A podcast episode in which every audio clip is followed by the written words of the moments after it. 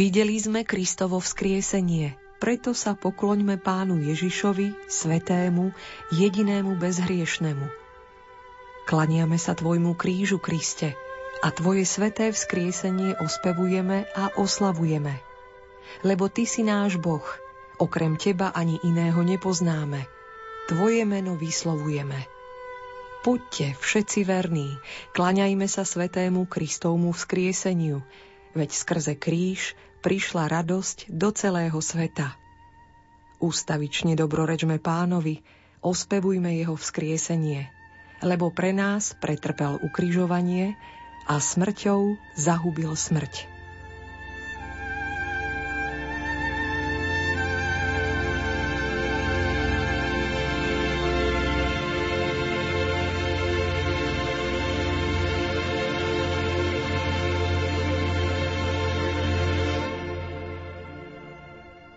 Veršami z utierne vzkriesenia, ktoré zaznievajú počas grécko-katolických obradov v skoré nedelné ráno, začíname reláciu o sviatkoch Paschy s bratislavským eparchom Vladikom Petrom Rusnákom a jeho spolupracovníkmi a veriacimi.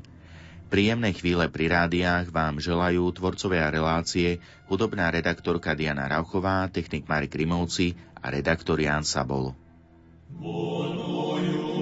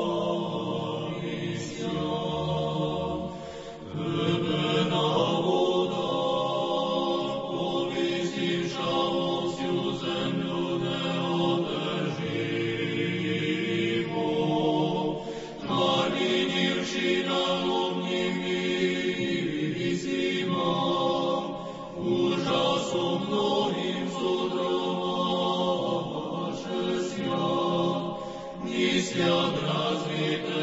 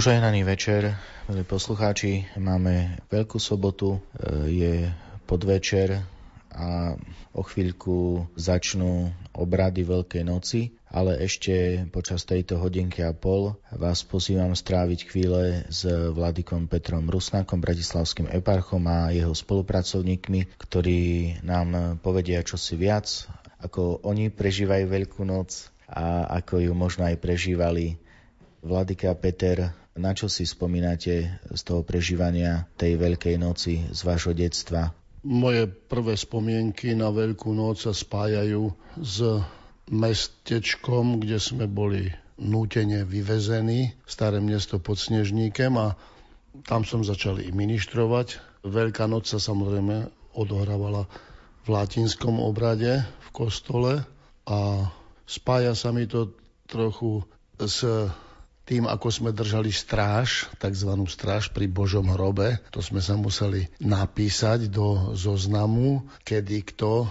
príde, vystrieda tých druhých dvoch a tak ďalej. Keďže tých ministrantov nebolo veľa, tak bolo treba i dva, trikrát sa vrátiť do kostola.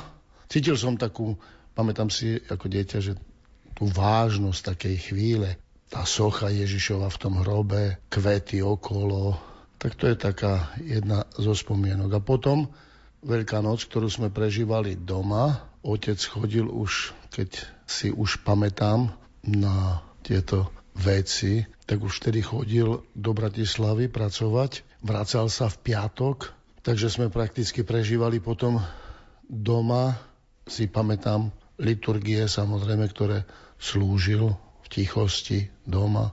Ale nad to všetko samozrejme vždy zaznelo toto Christos voskrese, ten spev, také zvláštne. Nerozumel som tej fráze ako dieťa, ale cítil som, že je v tom taká sila, také niečo veľké, lebo sa povedalo, ide Veľká noc, ide Veľká noc, celý Veľký týždeň, celý pôzd už prakticky, ale najmä v tom Veľkom týždni. Mama nás upozorňovala, aby sme sa chovali dôstojnejšie, tichšie. Samozrejme, toľko zábavy vtedy nebolo ani pri televízore, ani pri počítači, ani pri rádiu. Všade vládla taká skutočne vážna atmosféra a zároveň taká atmosféra očakávania, že niečo sa má stať. To ako dieťa som tak cítil. Potom si pamätám tak veľmi, veľmi silne na to, že ráno v nedeľu doma bola sveta liturgia, ktorú otec slúžil a celá rodina bola zúčastnená a potom posviacka jedál. Samozrejme, že na to sme ako deti veľmi čakali, už keď plno tých dobrod bolo na stole.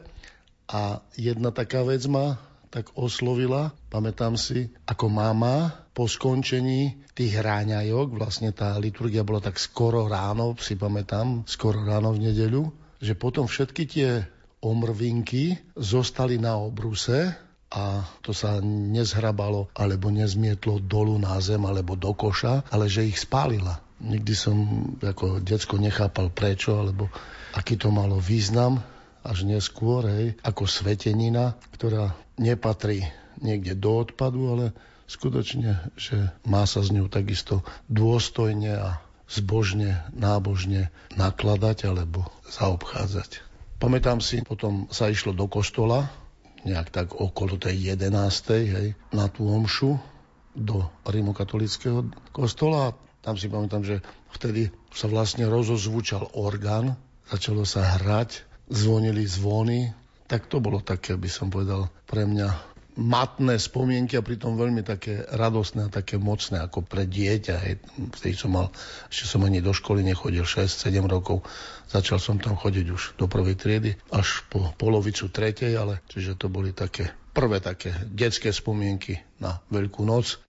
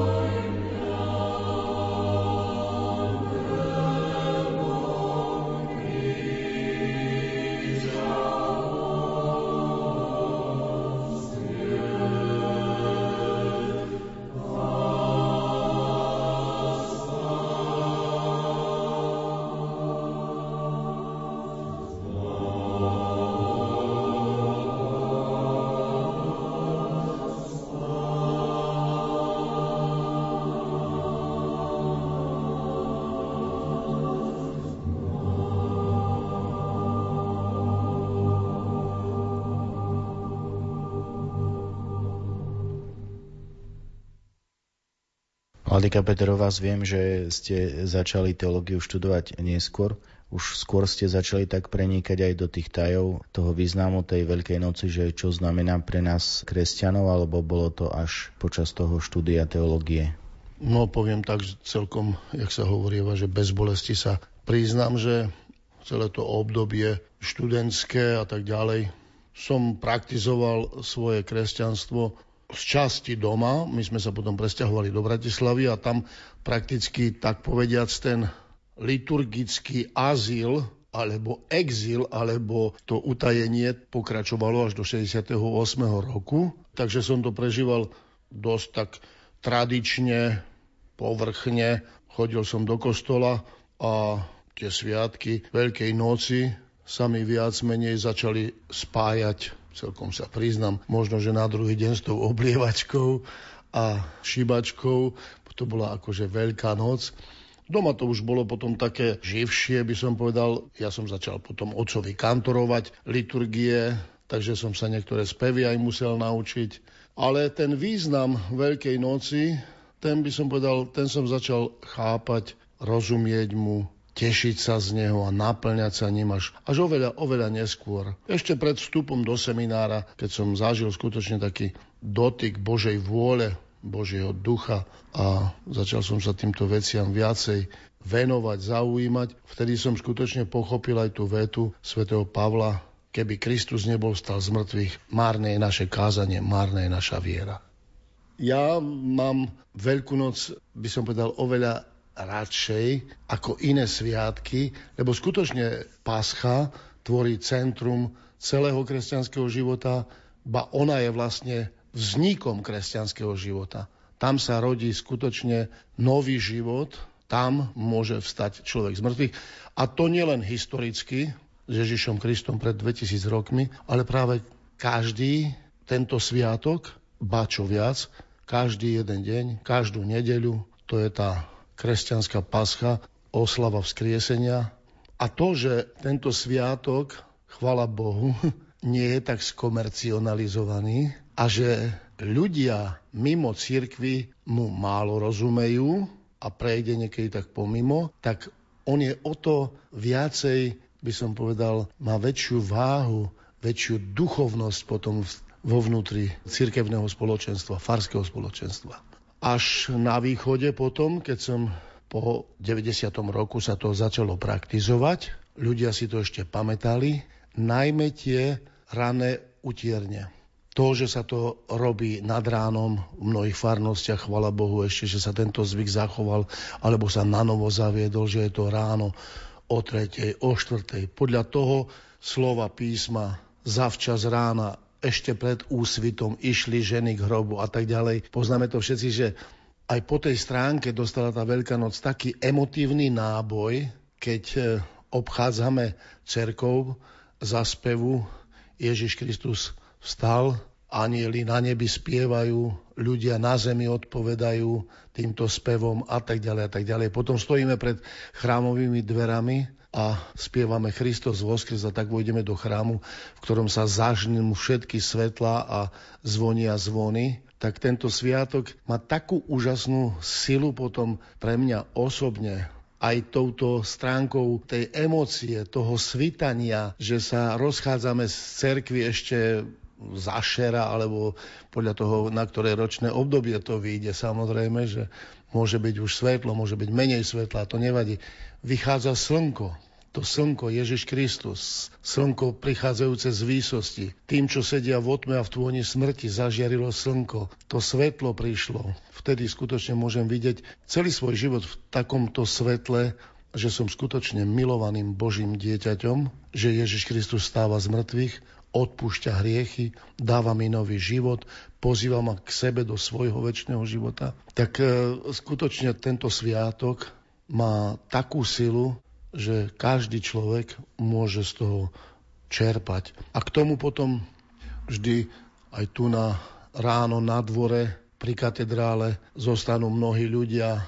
Každý s každým sa objíma, aj podľa tých slov našich liturgických. Navzájom, bratia, sa obmíme, objímajme sa, nazývajme sa bratmi, lebo Kristus stal z mŕtvych. Východná církev nemá inú odpoveď v tom paschálnom týždni a potom aj v tom veľkonočnom období, ako keby na všetko odpoveda Kristus stal z mŕtvych, Kristus voskrese na všetko, keď si sadáme k stolu, keď sa dokonca pochovávajú bratia, keď niekto zomrie, keď začína liturgia. Každá modlitba cirkvi vtedy začína len touto odpovedou Kristus v oskrese. A myslím si, že na biedy dnešného sveta, na problémy dnešného sveta je táto odpoveď vyčerpávajúca a prinášajúca skutočne náplnenie tej radostnej zvesti, o ktorej hovorili kedysi anieli. Veľkú radosť vám zvestujeme. Narodil sa spasiteľ, malé dieťa. Vtedy sa cítime tak trošku, by som povedal, nadradený nad ním lebo my sme dospeli a toto je malé bábetko a tak nám prípada veľmi milé a podobne. Ale tu vidíme zrazu Krista, ktorý prešiel tou cestou utrpenia, utrpenia, ktoré mu spôsobili naše hriechy a odpovedá Nebojte sa, nebojte sa, ja som premohol tento svet, ja som premohol smrť. On svojou smrťou smrť porazil, zničil. Vstáva z hrobu, apoštolom povie každému, na pozrite rány, nebojte sa, chodte to oznámiť svetu, že som stal z mŕtvych. Dôležité je, aby sme skutočne Duchom Svetým stali sa svetkami Kristovho vzkriesenia. Nie nejakými očividnými alebo svetkami, ktorí môžu povedať, ja som ho videl, vychádzať z hrobu, ale svetkami, ktorí môžu povedať, áno, vo mne vstal Ježiš Kristus k novému životu. To by som želal najviac sebe a potom všetkým bratom a sestram.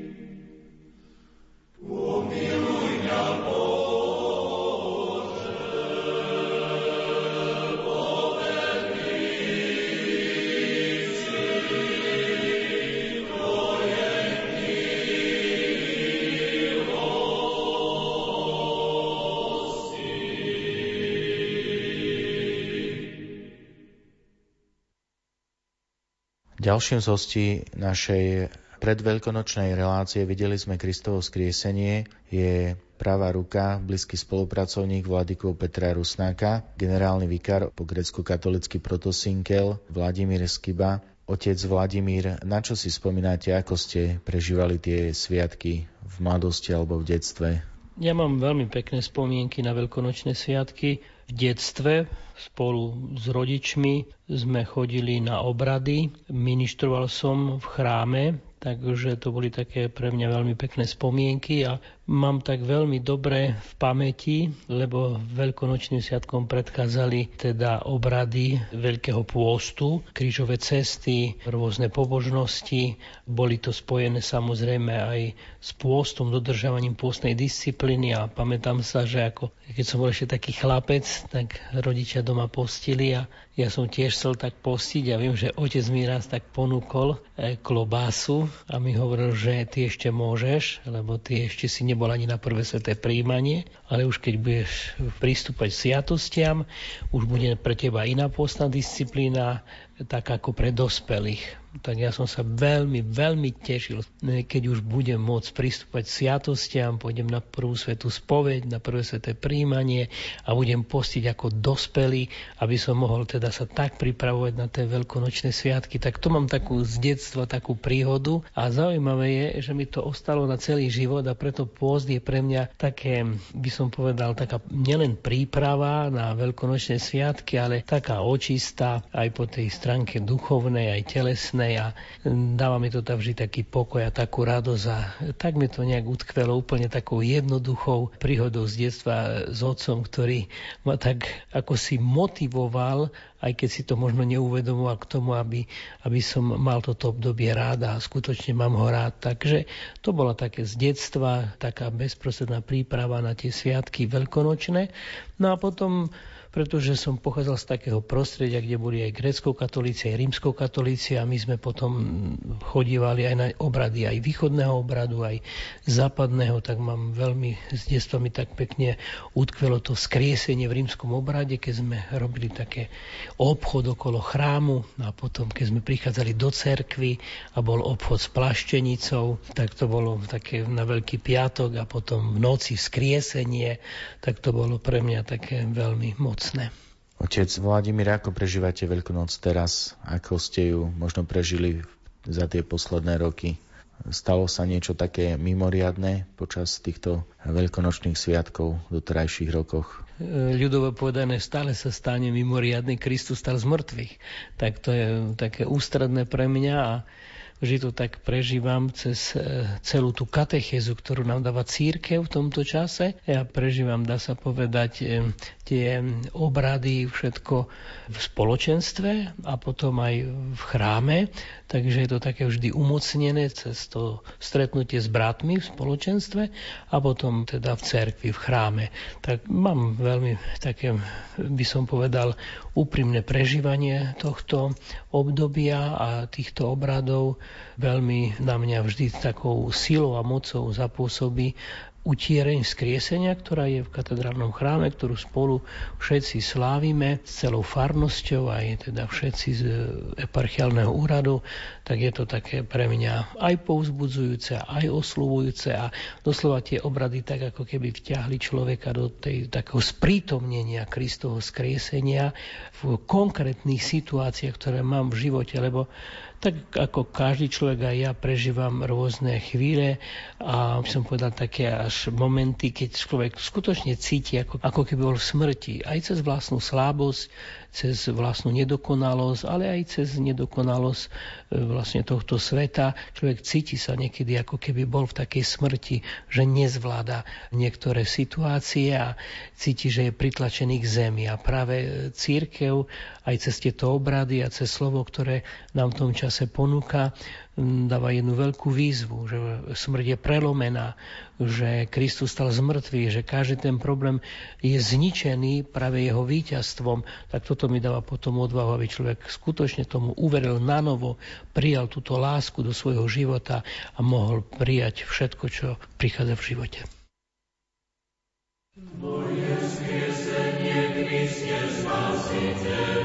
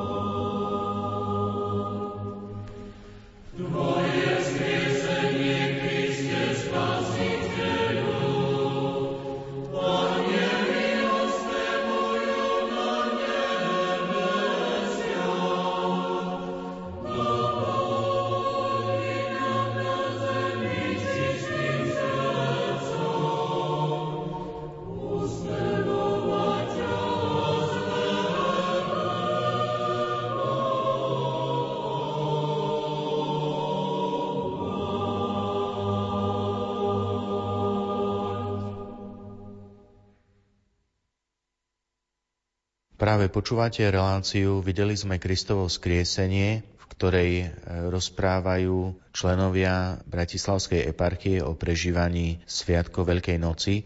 Teraz je pri mne pán Ľubomír Porhinčák, ktorý sem prichádza, je členom e, tejto farnosti blízko sídla Bratislavskej eparchie, ktorý nám tiež porozpráva viac o tom, ako on prežíval a ako prežíva Veľkú noc. Pán e, Ľubomír, odkiaľ vlastne pochádzate? Väčšina bratislavčanov sa sem aj pristahovala a ako ste tam vo vašom rodisku, ako možno ešte malé dieťa prežívali tie sviatky Veľkej noci? Pochádzam z východného Slovenska, z obce Nový Ruskov, predtým sa to volalo Veľký Ruskov, spojili sa dve dediny, Mali a Nový. A prišiel som tu vlastne na štúdia, na vysokú školu ešte v roku 71. A vlastne odtedy som tu aj zakotvil.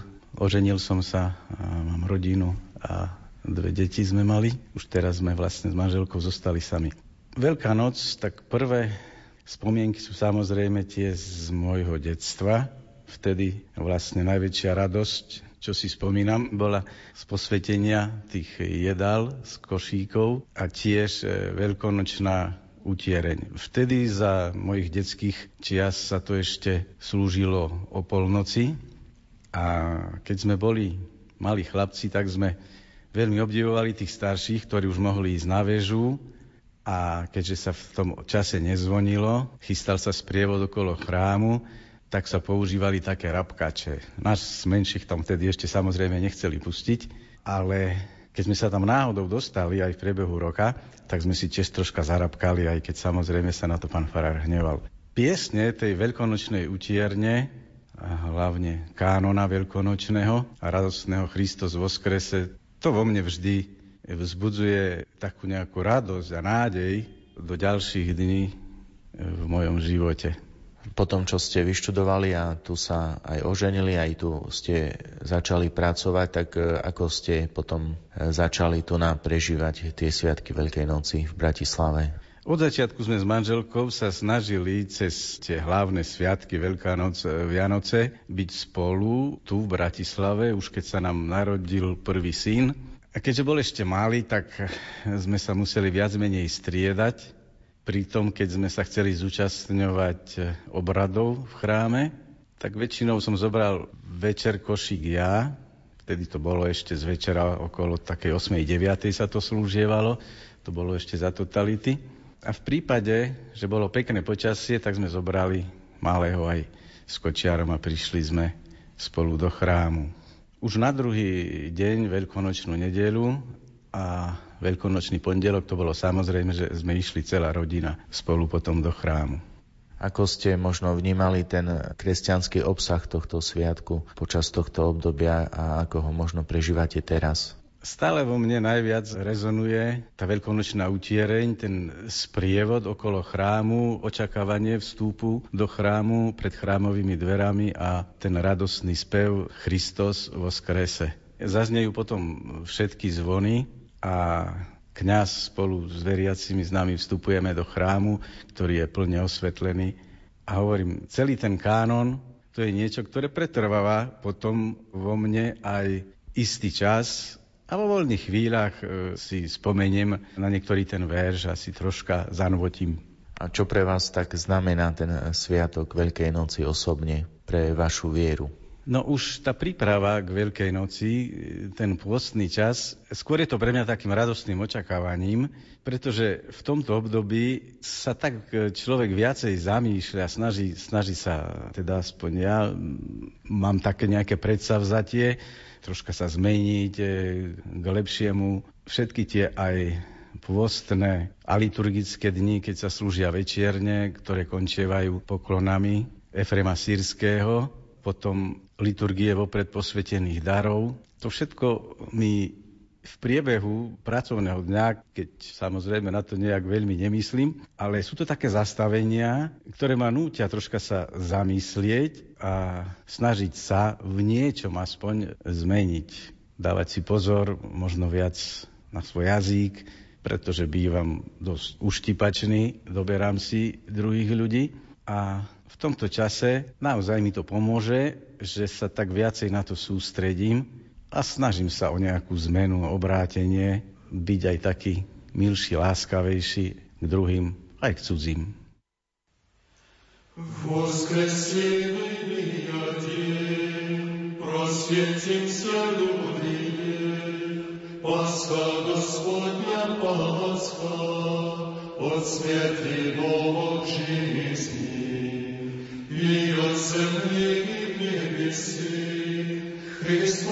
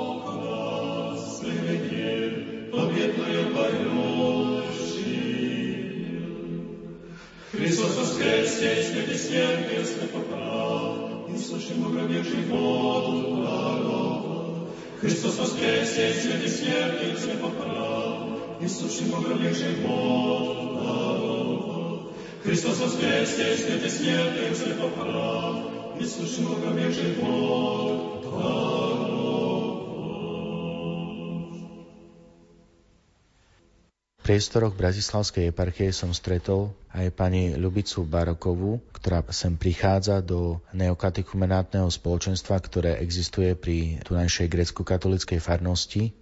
Pani Ľubica, na čo si tak spomínate ohľadom prežívania Veľkej noci?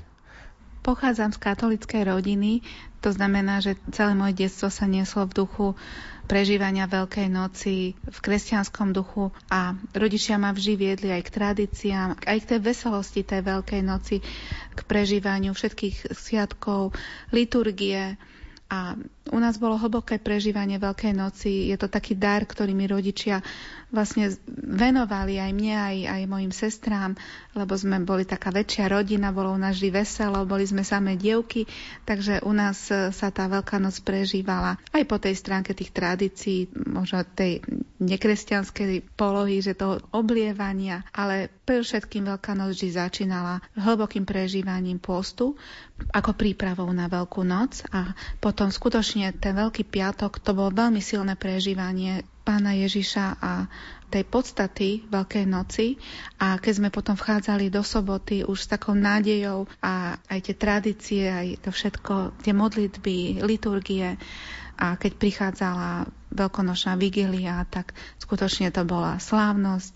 Aj tým, že sme sa pekne obliekli a skutočne tento sviatok moji rodičia nám zverili ako taký dar, že je to najväčší sviatok ako nás veriacich že sme mohli vstupovať do toho zmrtvých stania pána Ježiša, že sme to už ako deti mohli prežívať. A tá veľká noc, tá veľkonoša nedela, to bola veľká slávnosť a ja som tak vďačná za to, že toto tak, do také hĺbky mi rodičia zverili.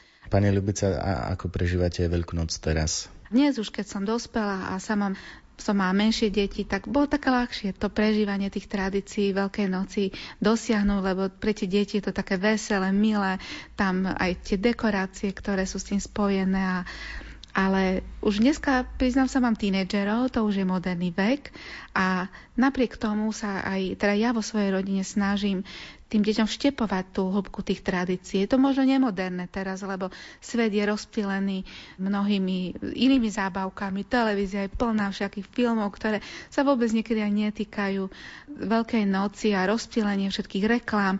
Skutočne to rozptýluje pozornosť aj tých mladých ľudí, ale Napriek tomu sa, aj keď je to možno považované za tradičné a nemoderné, ale viem, že je to veľký dar a taká investícia aj do rodiny mojej a aj prežívania mojich tých tínedžerov, že im to tak štepujem, že to nie je otázka, že moderná, ale to je otázka podstaty, lebo sme veriaci a tá podstata je toho, že tá Veľká noc, to je naše znovuzrodenie, to je naše obrátenie, to je podstata toho všetkého, čo sme, lebo keď sme veriaci, tak to je Veľká noc. A som tak vďačná za to, že tie moje deti sa na to chytajú. Syn e, je hudobník, takže predsa tú veľkú noc vie tak prežívať v chráme. Aj slúžením tej liturgie, s prevádzaním na gitare, tak som vďačná aj za tento dar, že on sa vie toho zúčastňovať. A s cerou potom tiež môžem prežívať vigiliu, že už sú veľkí, že už vydržia aj na tých nočných slávnostiach. A viem, že toto je dar, ktorým takisto, jak ja som získala z mojej rodiny, môžem odozdávať ďalej, lebo je to vzácne a je to už dneska aj dosť také zriedke, že dodržiavame nie že tradície, ale tú hodnotu tej Veľkej noci, že sa neodkláňame k prežívaniu nejaké také veselosti, lebo je to aj veľa sviatkov, ľudia to využívajú na dovolenky, viem, priatelia sa tešia z toho, že môžu ísť ďaleko, cestovať, ale Snažím sa skutočne tú veľkú noc aj doma, aj v kruhu rodiny, aj širšej. Čiže nie len v kruhu mojej úzkej rodiny, ako deti, ale aj, aj byť aj s rodičmi, aj so sestrami, že sa stretávame. Veľká rodina, že prichádzame aj s tými tradíciami toho jedla, lebo máme takú väčšiu rodinu, každý pochádza z nejakého iného kraja. A tak si ctíme aj tú ochutnávku z tých rôznych krajov, že každý prinesie niečo, čo sa tradovalo v jeho rodine. A tak tak môžeme skutočne prežívať tú rodinu a som za to Bohu vďačná, že mám takúto rodinu a skutočne to odporúčam, aby to ľudia ďalej tradovali, lebo to je také bohatstvo naše. Aj to, že sme Slováci a máme tú svoju tradíciu, ale držať sa skutočne tej podstaty a neodkláňať sa o to, že Veľká noc to je Pán Ježiš a jeho smrtvý stania a naše obrátenie. Christos.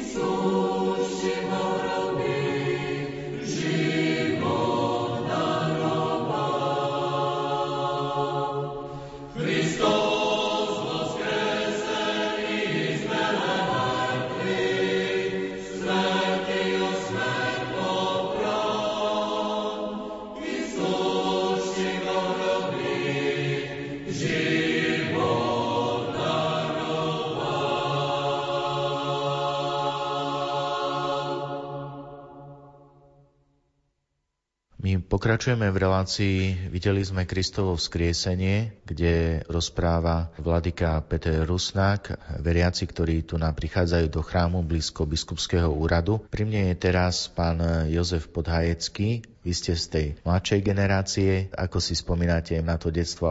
Aké máte spomienky na to prežívanie Veľkej noci? Veľkú noc som prežíval v takých dvoch dimenziách. Jedna bola, hovorím, u starých rodičov v Žiline ešte za socializmu. Pred 89. rokom tam sme chodili hlavne do ako rímskokatolického kostola, ale to som bol fakt malý a tam si už veľmi veľa vecí nespomínam. Vyslovne pár nejakých drobností. Viem, že nejaké svetlo sa tam zapaľovalo, viem, že bola tma a to boli také základné momenty, ktoré si ešte na nejako tak spomínam. Potom už keď som vyrastal, vlastne bol som väčší, starší, prišla puberta a tak ďalej, tak Prežívali sme to vlastne s rodinou, s otcom tu v Bratislave v cerkvi. Zaujímavosťou bolo to, že väčšinou sme mali tie bohoslužby hlavne utierem skriesenia tá zvykla bývať večer, okolo 8. 9. niekedy o 10. Bolo to z nejakých praktických dôvodov, ale vždycky sme sa toho zúčastňovali fakt ako aktívne, či to bolo slovensky, či to bolo cirkevnoslovansky. Vždycky to bola pre mňa taká vnútorná radosť. Tešili sme sa na to, že po tom poste po takom tichom smútku. Prišla tá ozajstná radosť, kedy začali sme spievať to Christos vo skrese. To bol ako taký prvý moment, ktorý som si ako potom väčší chlapec a mladý muž dobre pamätal. Samozrejme, nechybalo to svetenie košíkov, keď človek sa veľmi tešil na to, že konečne sa tak nejak primerane naje aj tých ťažších jedál, ktoré v poste sme nejak nepreferovali. Teraz už máte vlastnú rodinu, ako to prežívate s mladou rodinou? V podstate my máme tri deti s manželkou, chodíme vlastne len do cerkvy tu v Bratislave, inám prakticky nechodíme, iba ak sme niekde vycestovaní a tak ďalej. Ale aj ten veľký pôst sa snažíme v podstate s deťmi prežívať takým spôsobom, že jednak v takej osobnej rovine, to znamená doma. Tam sa snažíme nejakým spôsobom deti učiť už od malička, povedzme nejakému pôstu aj tomu, čo sa týka jedla, ale aj takému odriekaniu sa v podobe drobnosti. Ja neviem, deti si nepozrú televízor, respektíve nepozrú si nejaké obľúbené rozprávky alebo obľúbenú rozprávku, nejaký obľúbený film. Teraz, keď už sú deti väčšie, tak sa snažíme, povedzme, im aj doma v rámci tých nejakých rodinných možností, povedzme, pustiť. Naposledy sme sa snažili púšťať im ten film Ostrov, známy ruský film, Takisto robievame si také, by som povedal, večery otázok a odpovedí, ale to je celoročne, ale tento rok sme to riešili tak, že decka sa mohli pýtať a mnohokrát sú zvedavé, hlavne večer, tak potom sa im snažíme niektoré veci vysvetľovať, také, čo sa týka takého duchovného života, či ja neviem, na čo je dobrý pôst, alebo čo pre nás znamená, ja neviem, čítanie svätého písma, také nejaké otázky týkania sa seba zaprenia a podobných vecí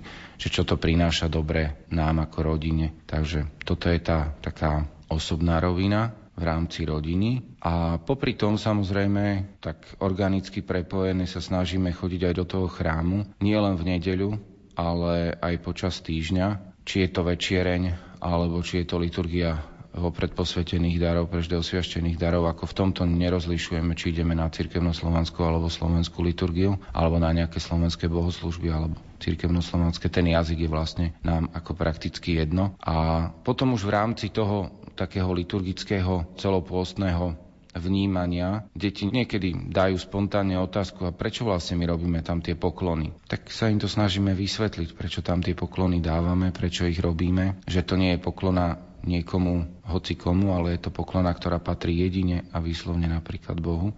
No, poďme k tomu ďalšiemu vlastne tomu tej páske ako také, vlastne veľký týždeň, tak tam sa snažíme vyslovene aktívne zúčastňovať na tých bohoslužbách, samozrejme podľa možnosti, lebo tie bohoslužby sú bohaté, sú niekedy mimoriadne dlhé, hlavne hovorím ten veľký týždeň, tak tam sa snažíme byť prítomní v tej cerkvi čo najviac. Doma samozrejme tie bežné aktivity nejakým spôsobom robíme a tak ďalej.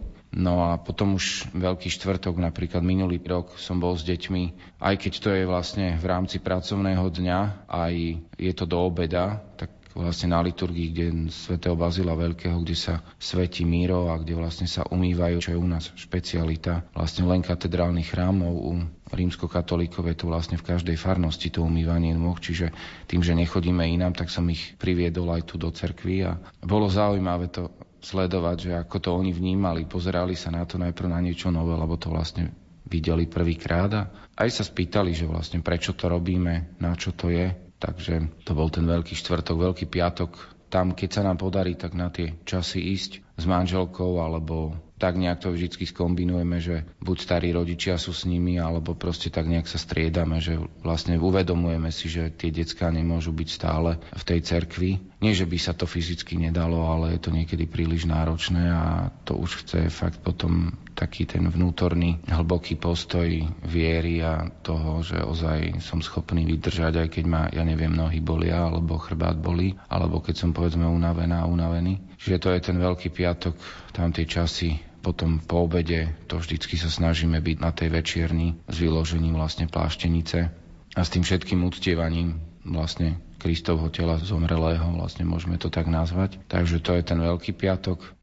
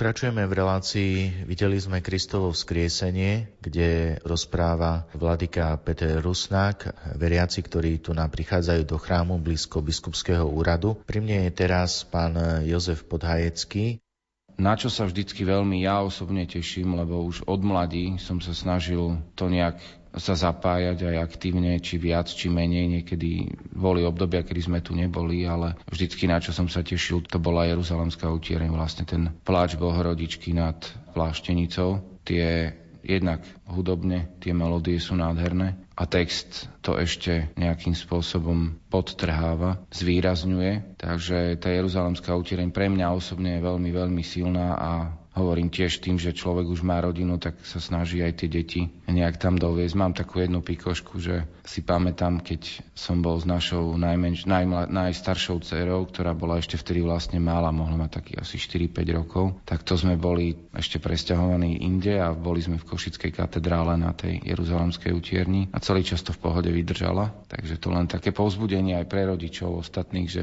nemusia sa obávať nejakého toho, že by deti niektoré veci nedokázali vydržať. Samozrejme permanentne je to niekedy veľmi náročné, ale keď človek čo len trošku chce, tak sa to občas aj dá.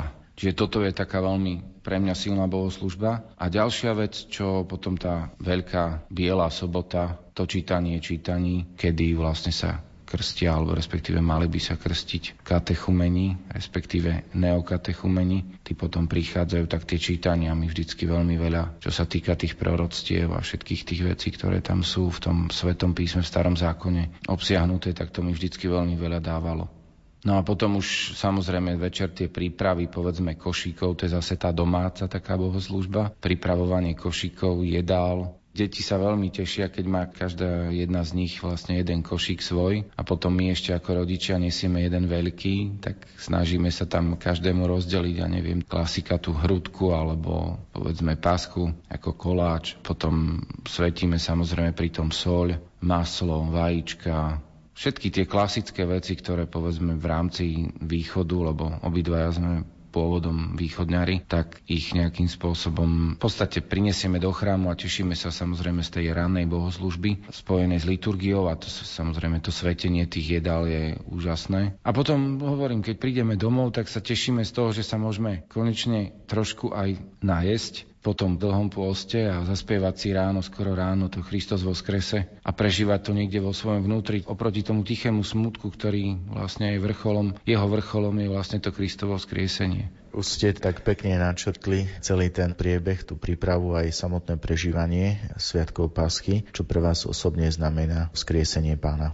Prežíval som vždy to obdobie postu a Paschy ako obdobie pokánia a potom takej tej radosti, kde človek si niečo odrieka, či už telesne, povedzme to jedlo, alebo potom samozrejme aj duchovne nejaká zvýšená snaha v čítaní povedzme svätého písma, kde človeka mnohokrát tie veci oslovujú. Ani sa to nedá tak nejak vyslovene konkrétne povedať, lebo vždycky každý ten post je iný, ale človeka to tak vovádza do tých tajomstiev vôbec evanelia ako takého, do tej spásy. Človek má, sa snažím, aspoň teda ja osobne, sa snažím viacej ponárať do tých tajomstiev tej Božej našej spásy, ktorá prečo to Boh urobil, pochopiť tú hĺbku tej lásky, kde vlastne Kristus dobrovoľne, tak jak sa na každej liturgii spieva na jednorodený synu, že dobrovoľne vystúpil na kríž a potom nám vlastne tým daroval to skriesenie a niekde v hĺbke srdca to pochopiť, prijať a potom samozrejme na to odpovedať takými konkrétnymi už vecami vo svojom živote, konkrétnymi krokmi, kedy človek je povedzme zhovievavejší, voči ostatným, je pokojnejší, je povedzme menej odsudzuje ostatných alebo respektíve možno posudzuje, lebo mnohí z nás posudzujeme tých druhých. Čiže potom vlastne v takej tej konkrétnej odozve to človek vidí. A boli posty, priznám sa, kedy som nepocitoval žiadny povedzme posun, kedy som nepocitoval že by som niečo prežíval, hej, nechcem to teraz dávať len do tej emocionálnej roviny, ale taký môj výsledok postu bol ako keby taký nejaký, hej. Viackrát sa mi to stalo. Takže tá páska, to Kristovo skriesenie fakt je pre mňa takou radosťou, takým svetlom do života, kedy ja osobne prežívam tú radosť z toho, že Boh zostúpil do našej slabosti, do nášho tela, ktoré vieme, že je slabé, je obmedzené a pripodobnil sa nám vo všetkom okrem hriechu, tak jak je to vo Svetom písme, a trpí, zomiera a potom stáva z mŕtvych a to je vlastne tá láska a fakt nepochopiteľná, len zažiteľná, by som to tak povedal. Nie je pochopiteľná nejak rozumom, alebo skôr by som povedal, že je prežiteľná vo svojom srdci, kde človek vlastne v tej svojej komórke, v tom svojom domčeku, vnútornom, duchovnom, v tom svojom srdci prežíva ten Boží dotyk a možno aj tú mnohokrát radosť. Ale nie vždycky to tak musí byť.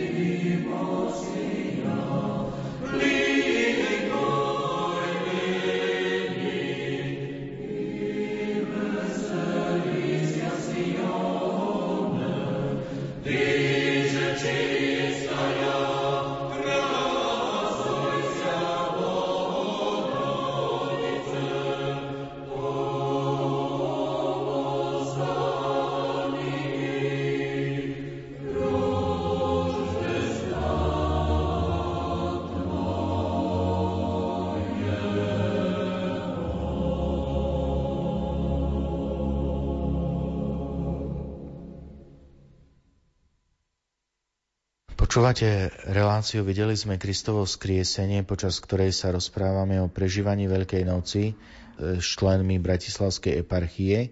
Na tejto eparchii, nedaleko Ondrejského cintorína, na úrade pracuje aj sestra Veronika. Sestra Veronika, na čo si tak spomínate z detstva ohľadom prežívania Veľkej noci?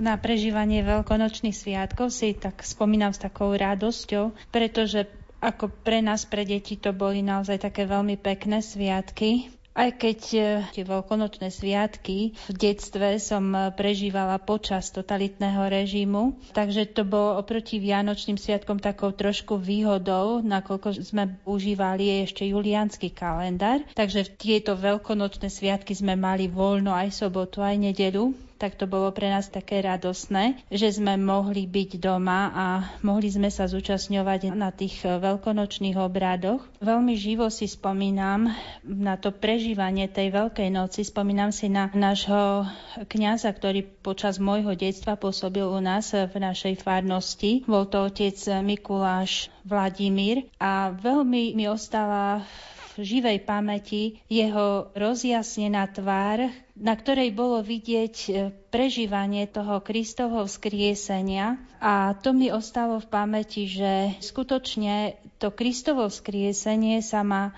odraziť aj, aj na našom živote, na našej tvári, na našom prežívaní, pretože to Kristovo vzkriesenie to je vrchol toho kresťanského života. To je vrchol toho, čo nám Kristus daroval. Hej? E, lebo ak by sme zamerali celé to len na jeho smrť, tak by naše kresťanstvo bolo také smutné. Ale tým, že stál z mŕtvych, tak o toto naše kresťanstvo je také radosnejšie a tak sme sa snažili to prežívať tak radosne aj tie veľkonočné sviatky doma, v rodine, vo farnosti, a veľmi živo si spomínam na to radosné Christos vo skrese, keď po obchode okolo chrámu, bolo to o polnoci, keď sme slávili to Kristovo vzkriesenie, keď sa zatvorili všetky dvere, bol obchod okolo cerkvy a keď kňaz pred eh, tým hlavným vchodom eh, zabuchal na dvere chrámu krížom trikrát a potom sa vstúpilo do chrámu, mám to naozaj takej živej pamäti a hovorím nielen, že to vonkajšie ďalšie prežívanie, ale ostalo to aj hlboko v mojom srdci.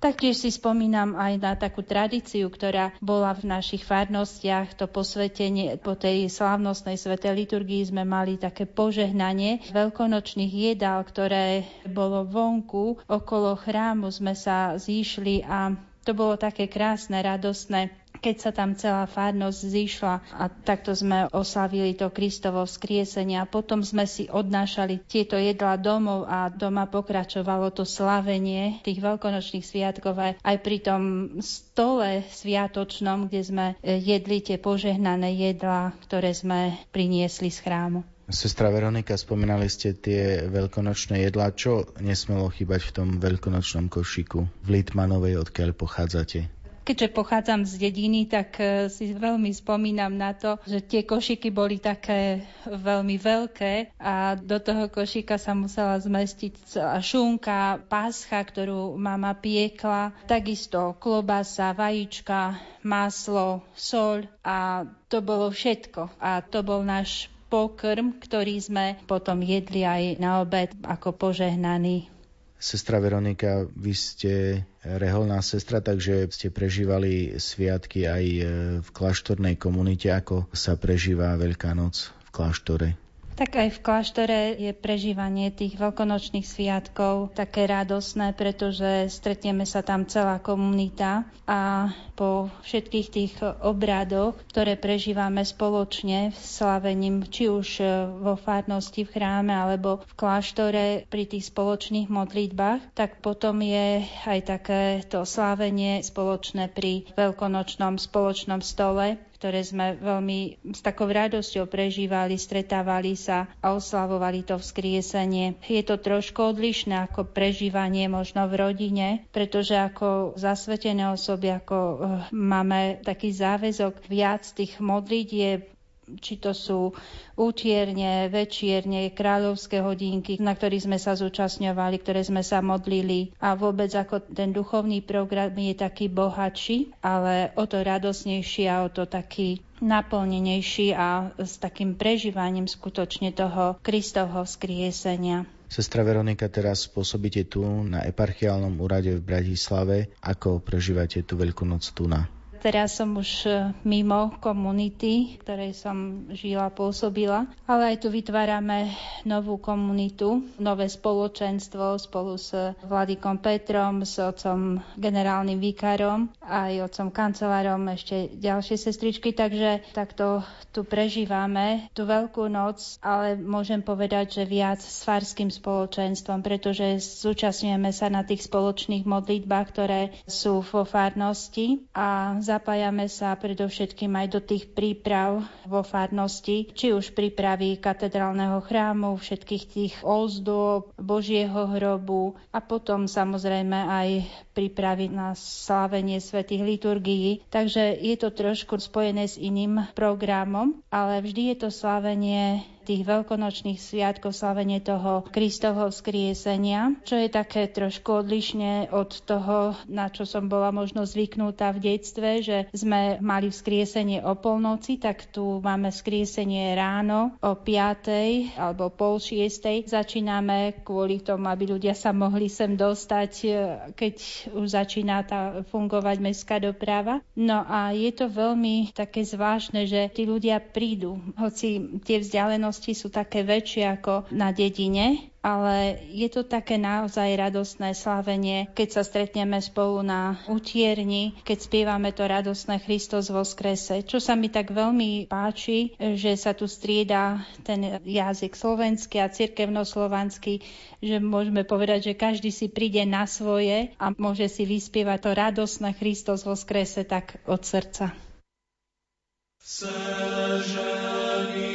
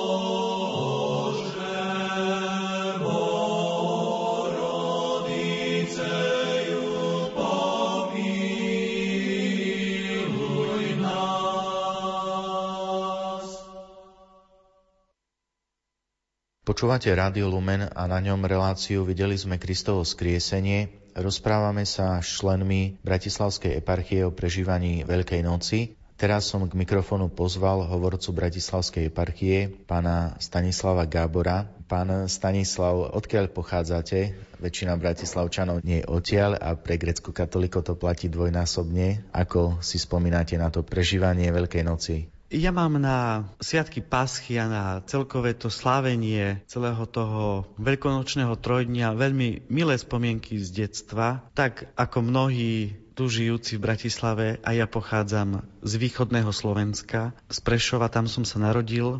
A Milo si spomínam, keď som bol ako ministrant v katedrále ešte, bolo to pred rokom 89, keď naša církev nemala svojho biskupa. A chodievali sme pravidelne na tieto sviatky. Veľmi si pamätám práve na to slávenie, ktoré sa začínalo teda na Veľký štvrtok. Bolo to pre mňa ako malého chlapca veľmi také poviem, dojímavé, alebo také skutočne, bol to pre mňa hlboký zážitok, keď prichádzali tí mnohí kňazi z našich farností a slávili vtedy ešte s ordinárom Janom Hirkom, slávili liturgiu na Veľký štvrtok, do obeda. A takisto v našej rodine to bol aj sviatok, keďže môj otec bol grécko-katolícky kňaz, tak vždy sme mu kúpili aj kvety, sme mu blahoželali, keďže v ten deň sa pripomínalo aj ustanovenie sviatosti posvetného stavu. Takže to trojdnie teda začínalo veľkým štvrtkom do obeda a potom po obede teda takisto sme prichádzali na tú liturgiu, ktorá niesla taký slávnostný ráz, kedy sa práve zdôrazňovalo ustanovenie sviatosti Eucharistie a potom nasledovali strasti. Áno, pamätám si, že človeku to tak utkvie, že je to také celé dlhé aj s tým čítaním tých 12 evanielí a potom aj tak poviem organizačne, že slávi sa to raz za rok, takže nie vždycky sa presne vie, čo sa má robiť, takže ministranti, poviem, musia byť trochu v strehu, treba niečo priniesť, podať a tak ďalej. Takže skutočne týmto veľkým štvrtkom sa vstupovalo do slávenia tohto veľkonočného paschálneho trojdnia.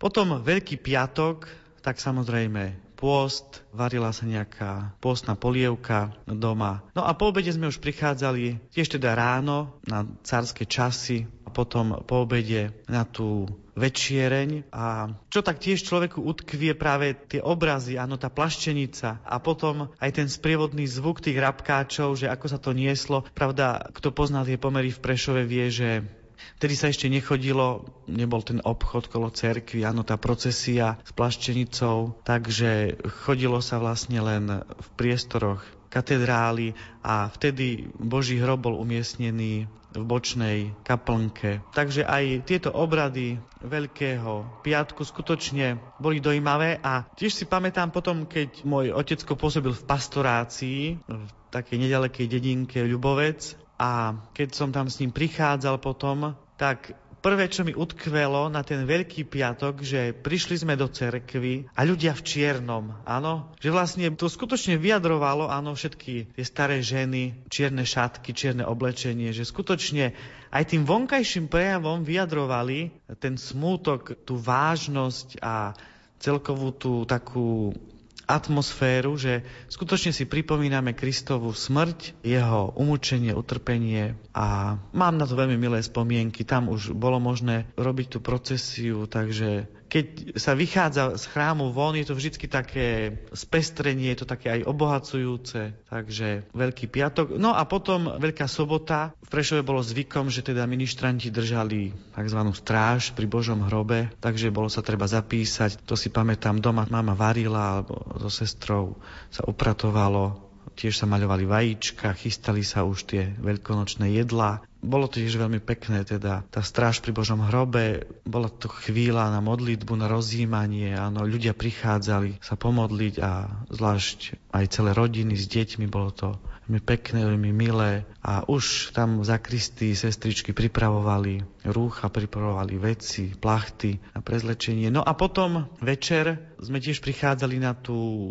takú vigílnu, áno, liturgiu a tam dodnes si pamätám ten moment, áno, jednak teda, ktorá je vlastne spojená tá večiereň aj s liturgiou, že jednak bohatstvo tých čítaní, aj starozákonných predovšetkým, a potom ten zlom pred evanílium, že kňa sa prezlieka z tých tmavých rúch do svetlých, že tým sa vyjadruje aj to vzkriesenie.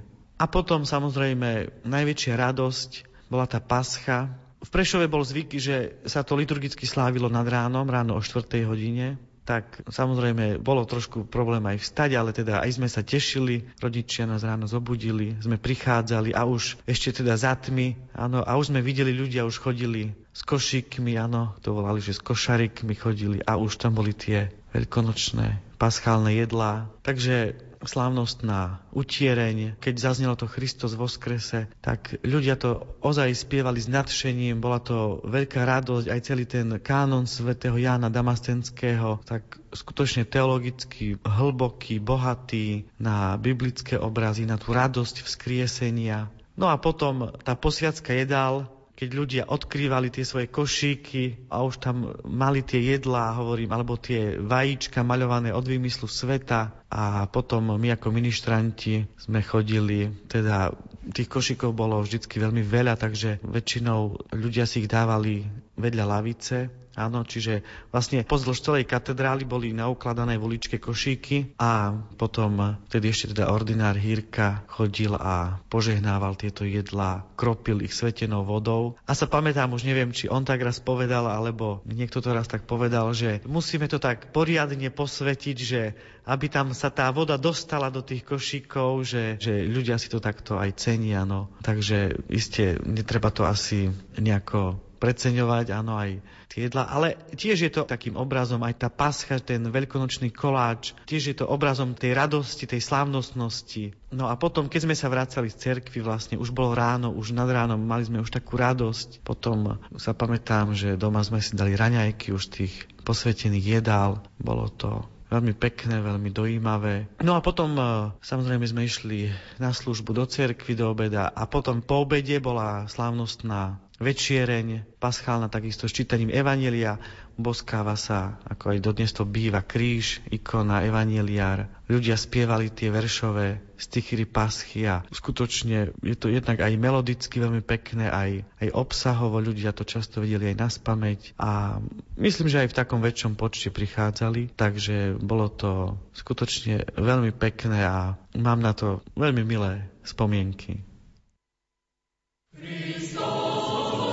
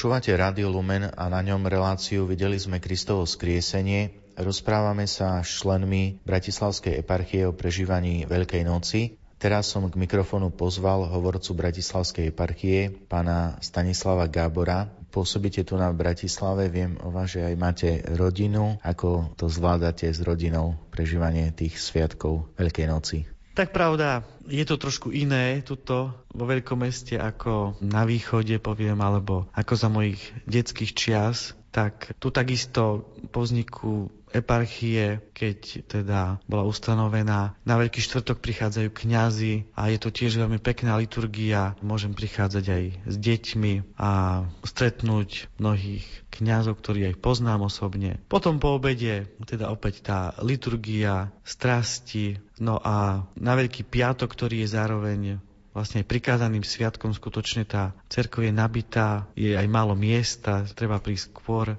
a je to tiež veľmi pekné, aj tá procesia okolo chrámu. Inak to človek prežíva s tými deťmi, že niekedy sa aj stane, že dieťa ochorie, tak človek ani nemôže ísť na tie obrady, ale myslím, že aj deti majú z toho veľmi pekný zážitok, aj už nachystáme si tie rabkáče doma. No a potom ja sa vždycky aj teším, že si večer pozrieme krížovú cestu z Kolosea, ale niekedy neboli takéto možnosti to pozerať. To je tiež vždycky také dojímavé, také obohacujúce. A takisto aj celkový ten chod domácnosti sa musí trošku zmeniť. Áno, aj to, že povedzme niečo si odoprieme, alebo vypne sa počítač, aj tým, aby sa vyjadrilo teda, že si pripomíname, že Kristus za nás zomrel, Kristus je v hrobe. A potom už ja doma napríklad robím sirek, ešte sa poradím s mamou, že ako presne to urobiť. No a potom už tiež prichádzame teda do cerkvy. S deťmi je to trošku zase iné, ale na druhej strane je to o to radostnejšie a takisto deti sa tešia na tie veľkonočné jedlá. Musíme to všetko trošku samozrejme pripraviť aj tú cviklu. Tá námaha, celá tá príprava spočíva hlavne na manželke a treba jednak teda aj poupratovať, treba navariť tieto jedlá. No a potom Takisto prichádzame teda aj na tie obrady. Takisto tá večierenie je veľmi pekná. Skutočne ľudia prichádzajú, spievajú tie veršové stichy, ktoré sa potom vlastne spievajú aj počas toho veľkonočného paschálneho obdobia. Čo pre vás znamená osobne ten najväčší sviatok v roku? Hovorí sa, že aký život, taká smrť, že znamená, že aký pôst, potom také slavenie paschy. A to, čo naša církev alebo tá naša tradícia zhrnula do toho krátkeho pozdravu, že Kristus voskres, tak to je asi aj pre mňa to najväčšie posolstvo, že Kristus, aj ako býva na tých ikonách zobrazený, zostupuje do podsvetia. Mne sa veľmi páči tie slova svätého Jána Zlatoustého, to slovo ohlasiteľné, ktoré sa číta na utierni paschy. A svätý Jan tam hovorí, že poďte všetci oslavovať túto paschu, že či ste pracovali od rána, či ste sa teda postili ja neviem, celý pôz, alebo ste sa začali pripravovať až v polovici alebo ste pracovali, ako Ježiš v tom podobenstve hovorí, len jednu hodinu. Poďte všetci, všetci ste pozvaní, poďte a slávme paschu, lebo je tá pascha. A pre mňa vždycky to slávenie paschy je takým očakávaním v tom, že niečo sa môže zmeniť v mojom živote. Že budem môcť niekomu odpustiť, komu som